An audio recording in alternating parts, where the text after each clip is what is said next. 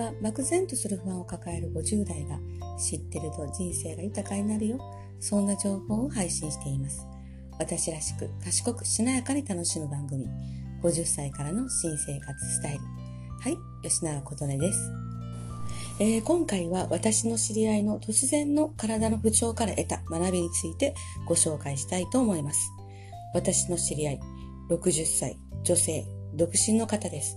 仕事はすごくできる方で、そういう方ですので、当然のごとく頭の回転は早い、決断力が早い、いろいろな視点で物事を見る、人の動機づけうまし、感激やコンサートを見に行くこと、美味しいものを食べること。が生きてる喜び、そんな人です。えー、体がふくよかな方で、60歳を過ぎた今、ベッドの下を掃除機をかけていたら、ふと立ち上がった途端に下半身が動かなくなりました。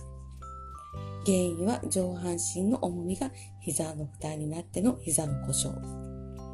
えー、今は歩くのがたどたどしくて一歩一歩がやっとです。階段も降りるのが辛い状態。今は週に2回、会社を少し早く退社し、病院を、病院へ行く生活を送られています。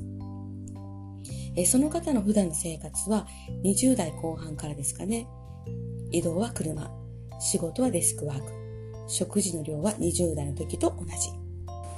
えー、なんとか会社には来れるのですが、家のことが、うん、元から家で食事を作る人ではなかったので、そこは問題ないんですが、お掃除がね、えー、そんなことで今回、えー、お掃除を家事代行に依頼することにされました。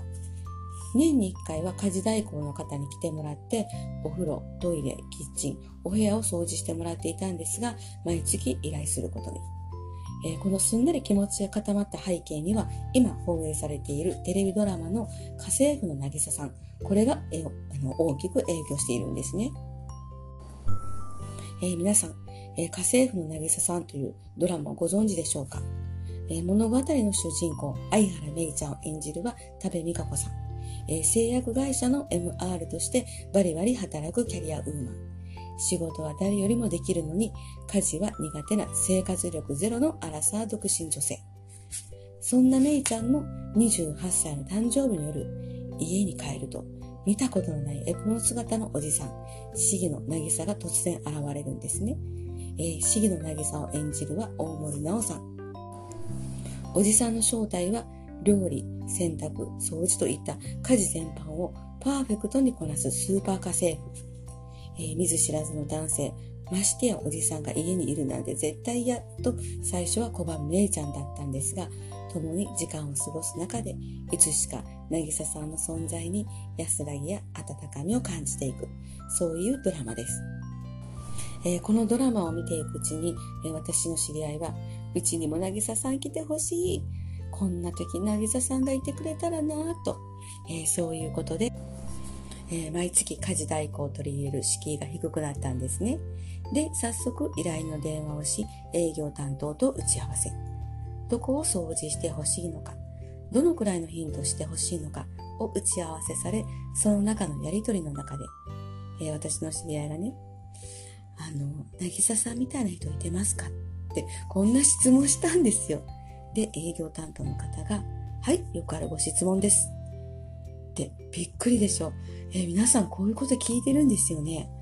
で、あの、営業担当が言うには、なぎささんのドラマ以降、依頼が増えてるそうなんですね。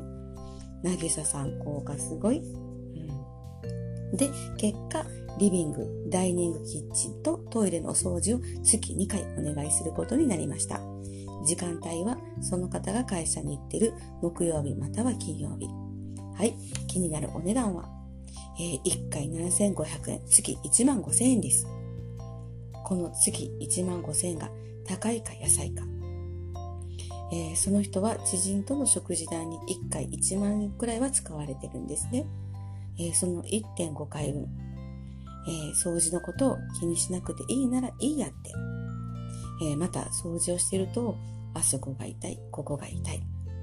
息が上がる、疲れる。と、老いている自分を実感する。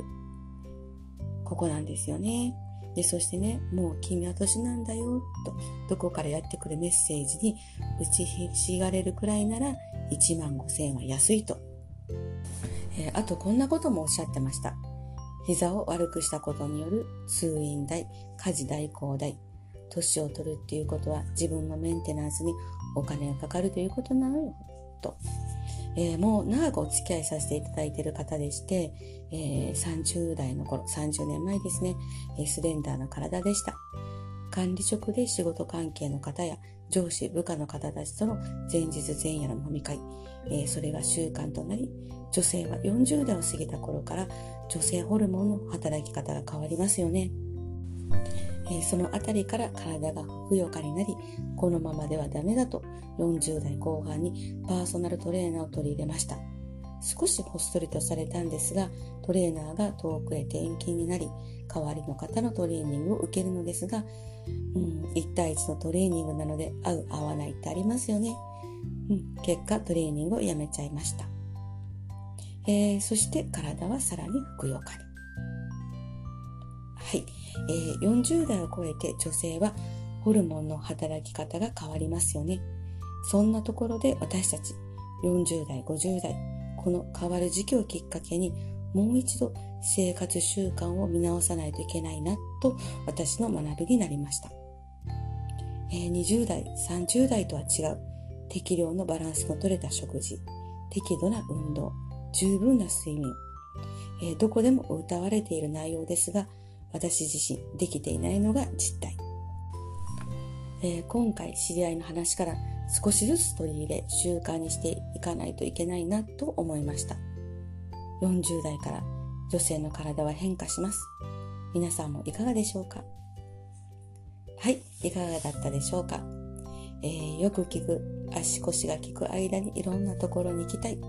その足腰が効く間が近い未来にならないように今から適量のバランスの取れた食事、適度な運動、十分な睡眠、取り入れてみてはいかがでしょうか。